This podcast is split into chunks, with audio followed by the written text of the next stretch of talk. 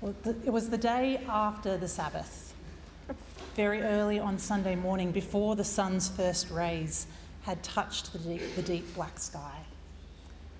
Mary Magdalene had been unable to sleep that night. In fact, she hadn't really slept since her Lord was killed on Friday. Friday. Was it really the third day after his death already? She couldn't imagine a world without Jesus in it, the man who had completely changed her life. And yet, here was that world. She dressed and left to visit Jesus' tomb, thinking to see again where he was laid. And as she entered the garden and approached the hillside where the tomb was, she saw in the darkness that the pale coloured stone which had covered the tomb's entrance had moved. The tomb's black mouth yawned open. Who'd done this? Grave robbers? Men sent by the Jewish leaders to further desecrate his remains. She didn't dare go closer. What would such men do to a woman alone in the dark? Well, frantic and almost choking with fear, she ran to find Peter and John,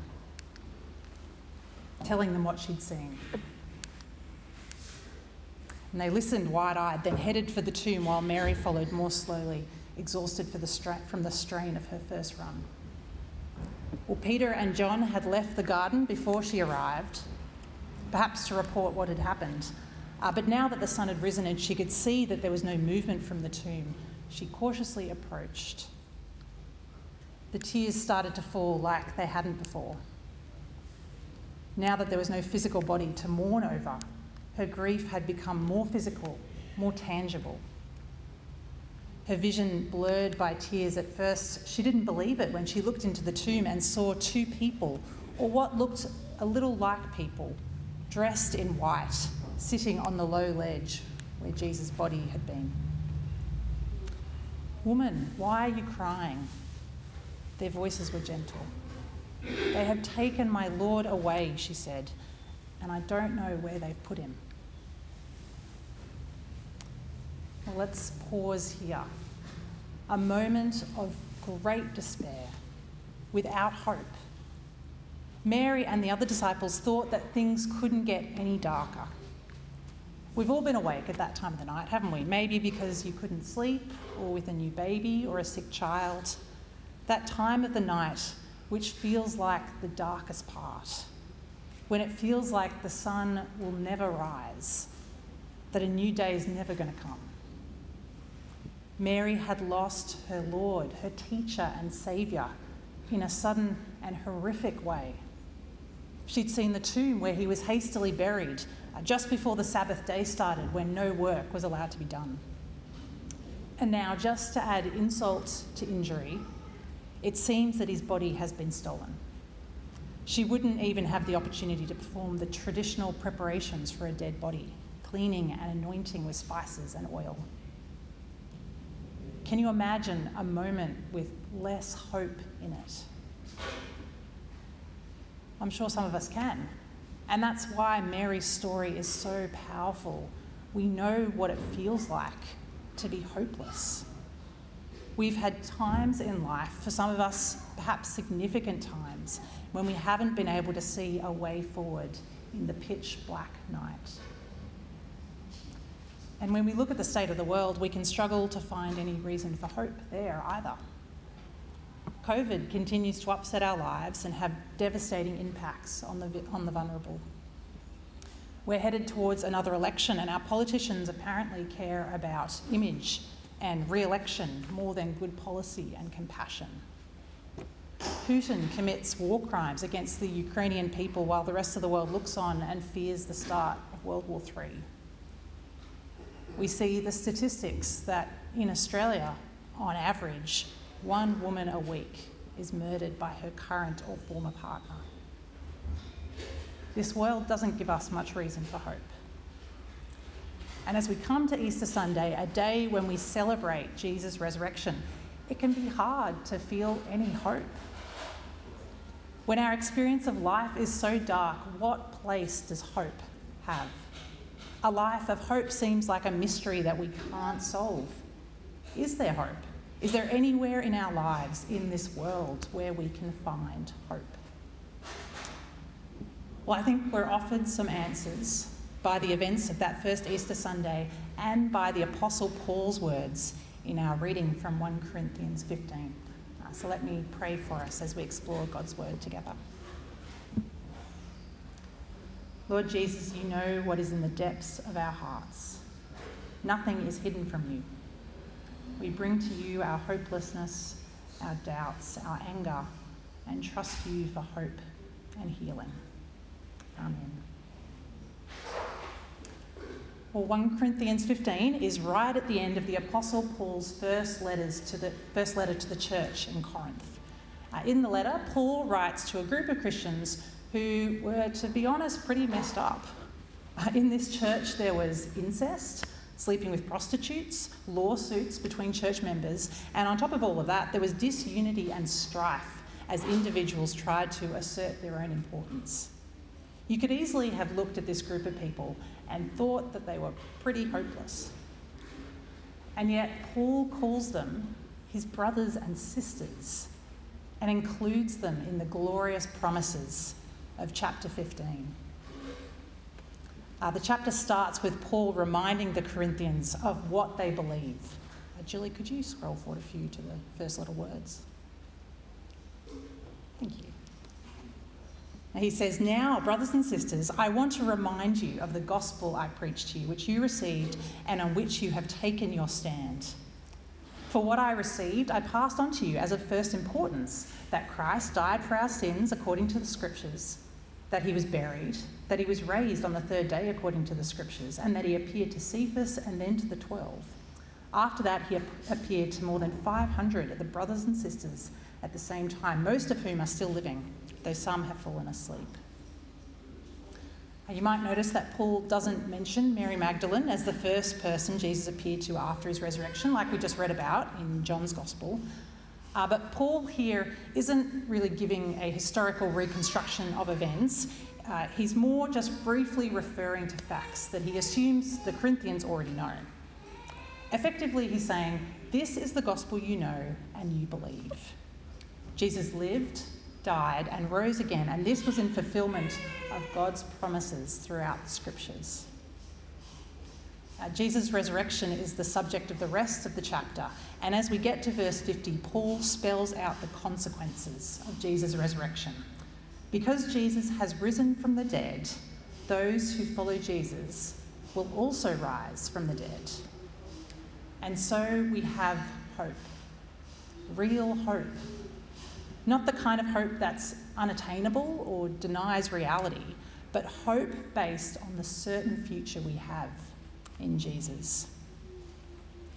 Uh, so, first, let me read verses 50 to 53, in which we're assured of the reality of hope. I declare to you, brothers and sisters, that flesh and blood cannot inherit the kingdom of God, nor does the perishable inherit the imperishable. Listen, I tell you a mystery. We will not all sleep, but we will all be changed. In a flash, in the twinkling of an eye, at the last trumpet. For the trumpet will sound, the dead will be raised imperishable, and we will be changed. For the perishable must clothe itself with the imperishable, and the mortal with immortality. Paul begins by confidently declaring to the Corinthian church that flesh and blood, what is perishable, cannot inherit the kingdom of God, what is imperishable. We might sometimes think that we're invincible or we'll live forever, but sometimes I think all it takes is a bad night's sleep to remind us we're only human. Human life is transient. Each day we're slowly perishing. It's a sobering thought, isn't it? And Paul points out that what is perishable, what only lasts a short time, doesn't fit with what is imperishable, what lasts forever. Uh, imagine you've made the decision to renovate your home. You're planning to put a second level on uh, with extra bedrooms and a bathroom, perhaps even a rooftop terrace, just to get fancy. Uh, but this renovation is going to be entirely pointless if your home is a tent You can't put a second story on a tent. It's just too flimsy and temporary. The whole thing's going to collapse. It's really only appropriate to start renovations if you have a house with foundations and walls. It's not appropriate for what is perishable and temporary to take part in what is imperishable and eternal. It's just not going to work. And so Paul explains a mystery. He explains the mystery of how humanity, weak and transient, can take part in God's eternal kingdom.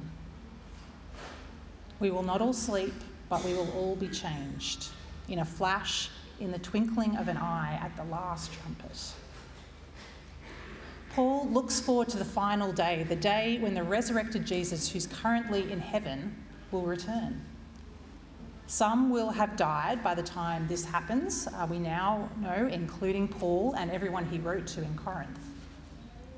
But Paul's use of the phrase fallen asleep uh, is more than just a euphemism.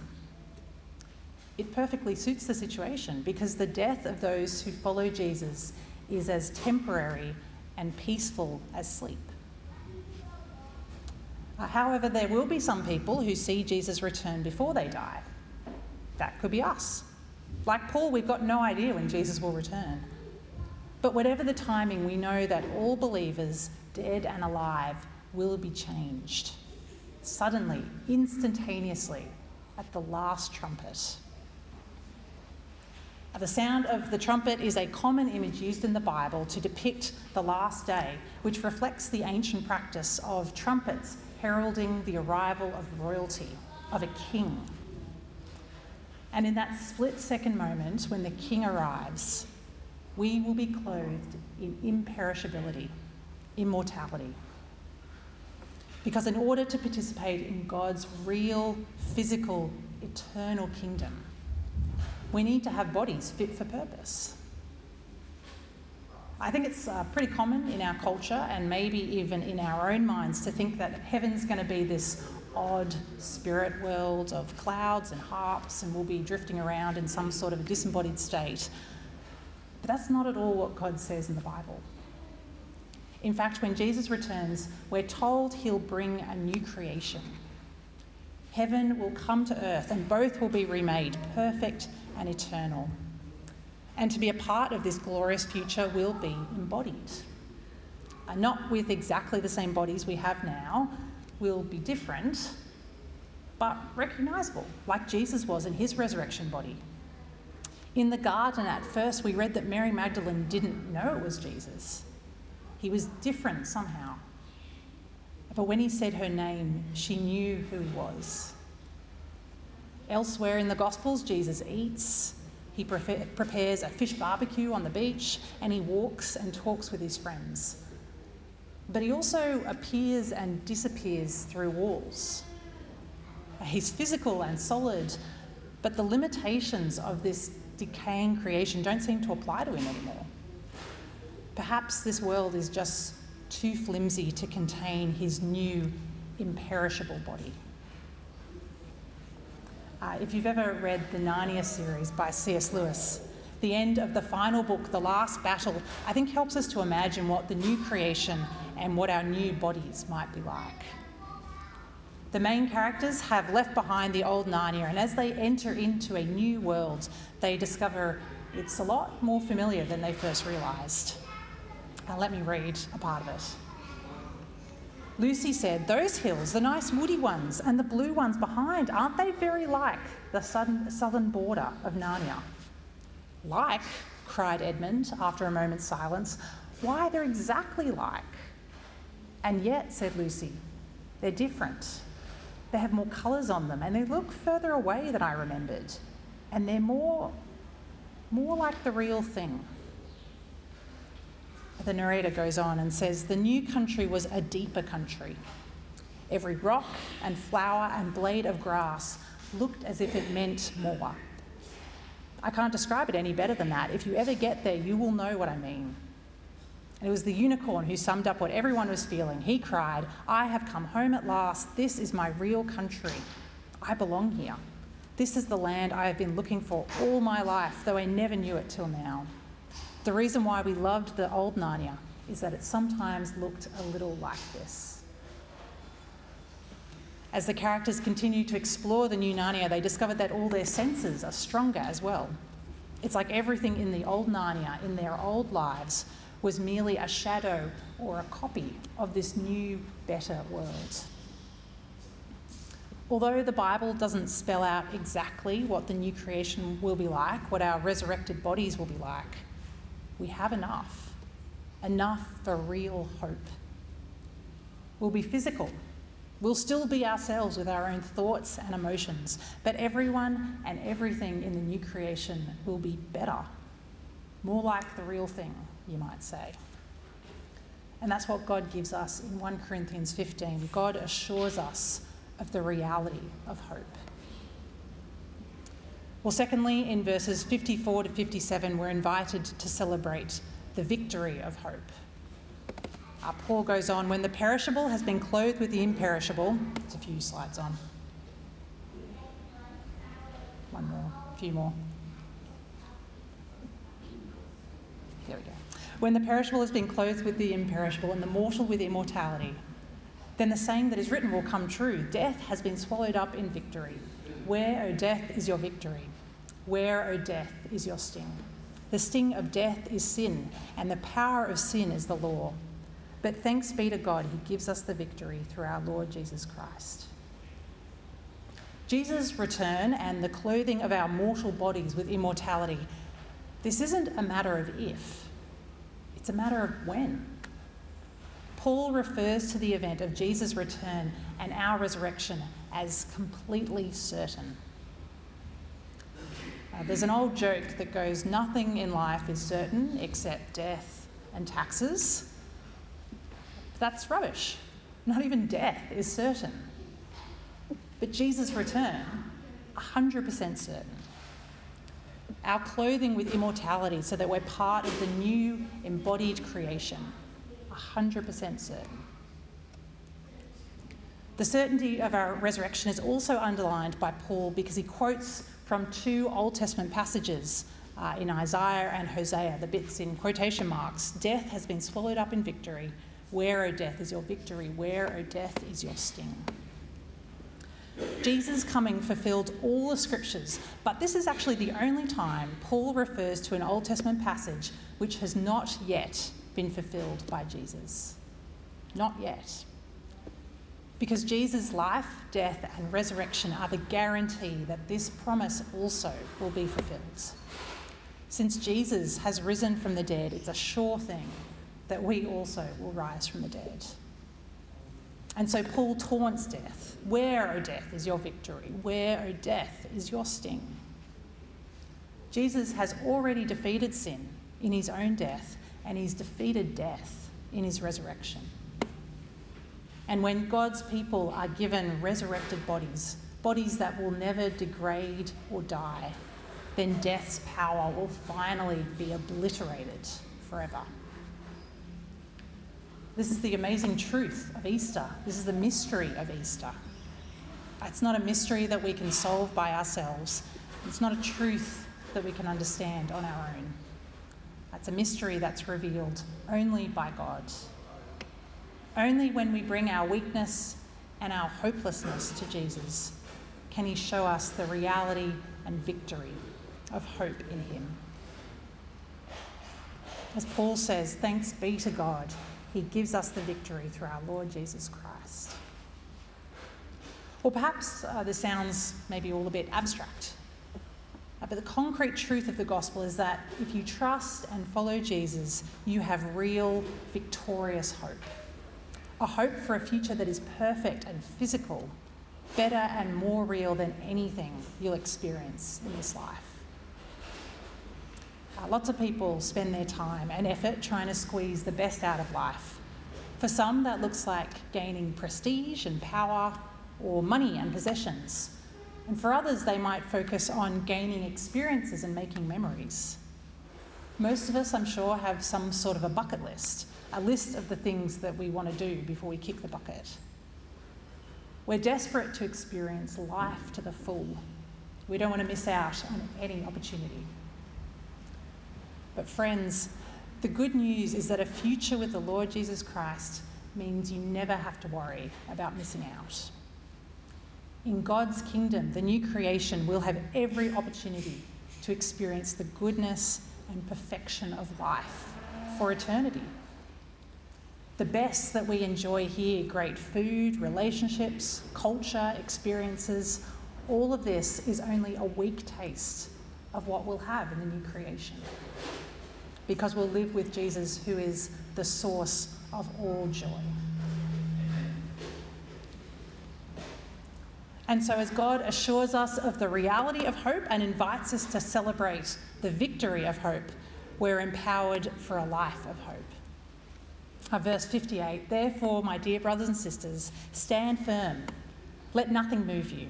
Always give yourselves fully to the work of the Lord because you know that your labour in the Lord is not in vain. Knowing the reality and victory of hope a mystery which was hidden but has now been revealed in Jesus. We can live this life confidently and abundantly. That's what hope gives us. Hope empowers us to live confidently and abundantly. Of course, if we look at the state of things around us, if we try to find hope in a world that's perishing, we'll end up without hope. But if we remember that this world will be renewed, that God will make it new and perfect, then we can live with hope now. And as we love others and serve Jesus, this verse tells us something amazing. Our labour in Jesus is not in vain. The work that we do for God, whether that work is visiting someone in hospital, washing nappies, telling a friend about Jesus, driving a bus, giving money to the needy, performing brain surgery, advocating for the environment. Whatever our work is, it's not for nothing. 1 Corinthians 15 tells us that what we do in this physical world is of infinite worth. Somehow there is continuity between the work we do in this life and what will exist in the new creation. When we labour for Christ in any part of our lives, that labour will have consequences for eternity. This Easter, as we worship with Mary Magdalene at the empty tomb, let's celebrate the hope that we have in Jesus, that in Jesus and because of his resurrection, we also will be resurrected. This is real hope, hope that's victorious, and therefore we can live with hope now because our lives have eternal significance. Come, Lord Jesus, come. Well, let's stand and sing now to Jesus, the source of all our hope.